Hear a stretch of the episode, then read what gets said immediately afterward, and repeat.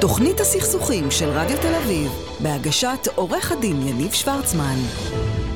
וחזרנו, ואני רוצה להגיד ערב טוב לדוקטור עדי מנה, פסיכולוגית חינוכית, מומחית ומטפלת משפחתית וזוגית, מוסמכת ומדריכה, מרצה בכירה במרכז האקדמי פרס. עדי, ערב טוב, מה העניינים? ערב טוב, מה נשמע יניב? בסדר גמור, תשמעי, הבאת לך סוגיה סופר מורכבת. אנחנו לדבר על בגידות. עכשיו, זה עולם גדול מאוד, ואני רוצה להתמקד ב- ב- בשתי סוגיות, אה, אני אקרא לזה גדולות, קטנות, אבל ספציפיות. והראשונה זה, אה, נניח אני חווה בגידה מבן או בת הזוג שלי, כל אחד יודעת, מה, מה, מה זה בגידה זו שאלה גם גדולה. אה, זה, זה משהו שאפשר להתמודד איתו ולסלוח, או שזה בעצם, אני אקרא לזה קרב אבוד, והתוצאה של מעשה הבגידה די ידועה בסוף, די ידועה בסוף. אוקיי, אז זאת באמת שאלה גדולה. אמ, תראה, בגידה זה כמו כל משבר מאוד מאוד גדול אחר, וכמו שאנחנו יודעים, ממשברים, ודווקא מהמשברים הקשים, אנשים צומחים. אחרי שאנחנו מתמודדים עם משבר, ואיכשהו צולחים אותו, אז באמת מתחילה איזושהי התפתחות, איזשהו משהו אחר. השאלה היא באמת אם מצליחים לצלוח אותו, איך מצליחים לצלוח אותו, אחרי כמה שנים, מה קורה בדרך. אבל הוא משבר, הוא משבר עם מאפיינים מיוחדים, כי נניח אם יש משבר כלכלי שגם, את יודעת, או משבר עם ילד חולה או משהו כזה, אז, אז, אז זה דברים שכמובן משפיעים על הזוגיות, אבל פה כאילו הבן אדם שאני הכי סומך עליו בעולם, אה, או שכך חשבתי, אה, פגע באמון שלי, כאילו יש פה משהו שהוא, של, לאן ממשיכים מכאן? הבגידה הרבה פעמים מתוארת כאיזשהו סוג של חוויה טראומטית. זאת אומרת, זה לא טראומה במובן הזה שאני אה, אה, מרגישה שאני עלולה למות, כן? לא ברמה הזאת, אבל זה כן סודק את כל מה, ש, אה, כל מה שחשבתי שבטוח. הזוגיות שלי, המשפחה שלי, כל מה שחשבתי שהוא שלי, כן? שמשהו שאני מרגישה שאני יכולה לסמוך עליו, משהו פה מתערער. יש פה איזשהו משהו מאוד מאוד עמוק שמתערער. Uh, כמובן גם זו פגיעה שהיא, אנחנו קוראים לה פגיעה נרקסיסטית, כן? כי זה משהו שבה, באיך שאני חווה את עצמי, יש פה משהו שהוא, שהוא מין עלבון מאוד מאוד עמוק, או פגיעה מאוד קשה. Uh, ולכן זו חוויה שהיא, שהיא מערערת, מאוד מערערת, גם את העצמי וגם את הזוגיות, וגם את המשפחה כמובן. זאת אומרת, זה הרבה מאוד uh, ככה מעגלים אה, שהחוויה הזאת בעצם סודקת. אבל אתה יודע, כמו שלפעמים אה, אחרי אה, רעידת אדמה מאוד קשה, פתאום משהו זז ופתאום יש סדקים שדברים יכולים לצמוח דרכם, אז, אז שוב, חשוב להסתכל על בגידה לא בתור משהו שהוא בהכרח אה, אה, סוף הזוגיות אה, אה, אה, ו, ומוביל בהכרח לפרידה, אלא כן יכול להיות גם משהו אחר. יכול וקורה מהניסיון שלך? כאילו, הכוונה היא, זה, תלוי במה? תלוי באופי של הנבגד דווקא? כאילו היכולת שלו להכיל ולסלוח? זה תלוי במי שבגד, היכולת שלו לקחת אחריות? כאילו, ב... אה, אה, אה, איפה, איפה, כאילו, מה, מה נניח המשתנים של לדעת אם אני, את יודעת, אם אתה בלופ או לא? אני חושבת שזה מתחיל מ, מ, מהקשר. זאת אומרת, זה מתחיל מזה שבאמת היה שם משהו טוב. היה שם משהו שהוא, שהוא, שהוא היה חיבור מאוד טוב בין אנשים. ויש בשביל מה להישאר. ברגע שאין בשביל מה להישאר, אז בעצם זה לא משנה. הפקידה זה ככה הקש האחרון ששובר את הכל ו, אה, אה, ונותן לגיטימציה לזה שצריך כבר לסיים עם זה. אבל במקרים שבהם היה קשר טוב ומשמעותי, אה, ולאנשים יש סיבה למה הם נשארים. אה, אני מדברת קשר שזה גם הסיבה המשפחתית, זאת אומרת יש פה משהו שהוא לא רק בני זוג, אנחנו מדברים על אנשים אה, הרבה פעמים שנשואים ושיש ילדים, זאת אומרת יש בשביל מה להישאר, יש משהו טוב שבשבילו כן רוצים להישאר. במקרים האלה כשיש איזשהו תהליך של עיבוד של הטראומה, יש אפשרות גם לצאת מזה למקום אפילו יותר טוב. למקום של איזשהו חוזה נישואים חדש. את אומרת שבעצם, אם אני, אה, כדי, אני אקרא לזה, אם צריך להעריך עם, ה, עם מעשה בגידה אה, יוביל אותנו למשהו טוב, או שיגדע בעצם, זה בעצם אם היה שם משהו מקודם. אם לא היה, זה בעצם היה, לצורך העניין, זה, זה פשוט גדע את, ה, את העץ שגם ככה הוא, אה, אני יודע, את הפרח, גם ככה רקוב. כן, כן, הוא בעצם, הוא, הוא, הוא, הוא עשה המתת חסד למערכת יחסים.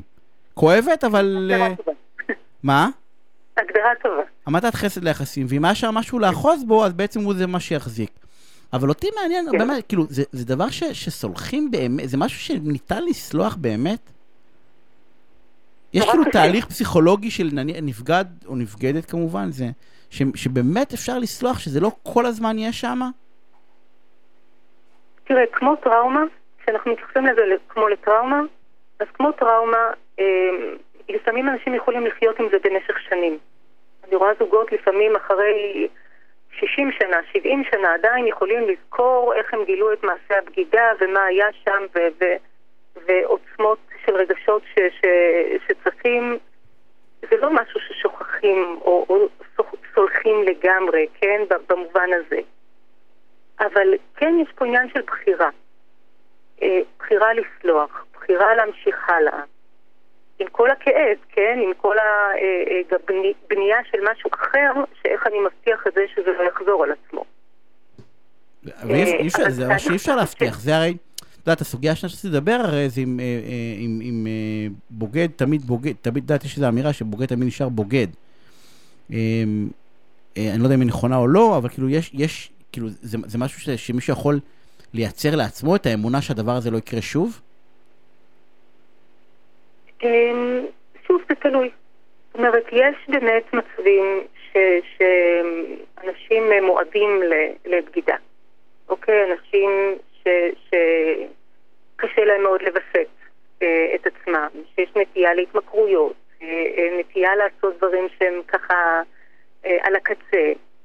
אה, או ש, שלא כל כך חשובה להם מערכת יחסים, או שהם אוהבים לבדוק כל הזמן דברים, או שהם אה, מאוד מאוימים למשל מלהתבגר ולהזדקן, וצריכים כל הזמן הוכחות לזה שהם, אה, אה, שהם עדיין שווים משהו. יש כל מיני סיבות שבגללם אנשים מרגישים את הצורך הזה, או דחף למיניות מאוד מוגבר. יש כל מיני סיבות שבגללם אנשים אה, אה, לא יכולים להשתחרר מבגידה, גם כשהם יודעים שהמחיר הולך להיות קטסטרופלי. זאת אומרת, אני יכולה לראות בחדר הטיפולים אנשים ש, שנורא רוצים, כן, הם נורא רוצים ש, שהמשפחה תמשיך, הם נורא אוהבים את בת הזוג שלהם. אבל כשיש איזשהו משהו כזה, הם לא יכולים לשים לעצמם את הגבול, הם לא יכולים לעצור. למרות שהם מבינים את המחיר. כך... אה, בדיוק, שמבינים הם שהמחיר מבינים, יהיה זה לא. זה, הוא לא משפיע עליהם, אבל הם מבינים את המחיר. הוא משפיע עליהם, אחר כך הם נורא נורא מצטערים ונורא מנסים אה, לטשטש ו... ו- ו- אבל... אה, אבל הם יעשו את זה שוב. לפעמים זה משהו חזק, כן, לפעמים זה משהו חזק, אבל לא, לא כל הפעמים. הרבה מאוד פעמים יש פה איזשהו מצב של, אה, לפעמים של מערכת יחסים שבה אה, מרגישים שלא רואים אותם, אה, או שהם אה, צריכים איזשהו חיזוק למשהו מסוים. וברגע שאנחנו אה, משקמים את מערכת היחסים, כמובן שהיה שם משהו טוב מלכתחילה, אבל כשאנחנו משקמים את מערכת היחסים, אז בעצם כבר אין, אין את הצורך. זה כי, הבן אדם כי שבו... בעצם אנחנו נותנים לו מענה דרך הטיפול, למה שהיה חסר בדיוק. קודם.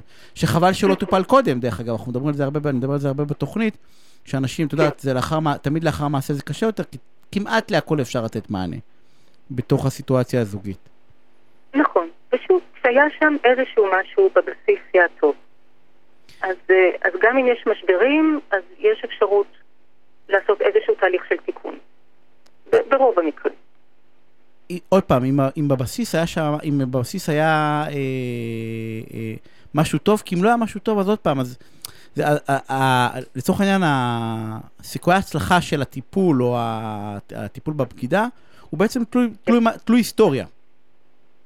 כאילו היסטוריה, ולא הייתי אומרת רק היסטוריה של בני הזוג. רק היסטוריה של היחסים הספציפיים האלה. של כל המערכת המשפחתית בעצם, של כל המעגלים. אנחנו מדברים גם על, על אפילו דורות קודמים.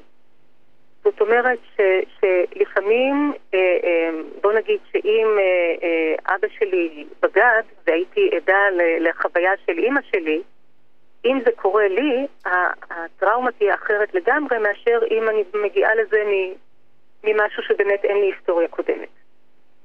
הבנתי. זאת אומרת, התפקידים שלי יהיו מושפעים מאיך שאימא שלי הגיבה, מאיך שאני חוויתי את זה כילדה, אה, איך שאבא שלי הגיב. זאת אומרת, זה מאיר אצלי טראומות קודמות. ואז הופך להיות עוד יותר קשה לתוך עוד יותר מורכב. עדי, אנחנו חייבים לסיים, אני רוצה לך השיחה הסופר מעניינת הזאתי. בכיף.